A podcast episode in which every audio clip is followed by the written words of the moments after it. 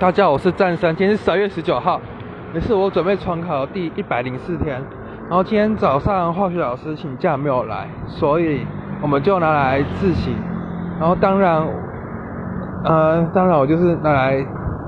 读一下英文作文，因为读一下英文，写一下英文作文，因为我星期一想要交一下英文作文给老师帮我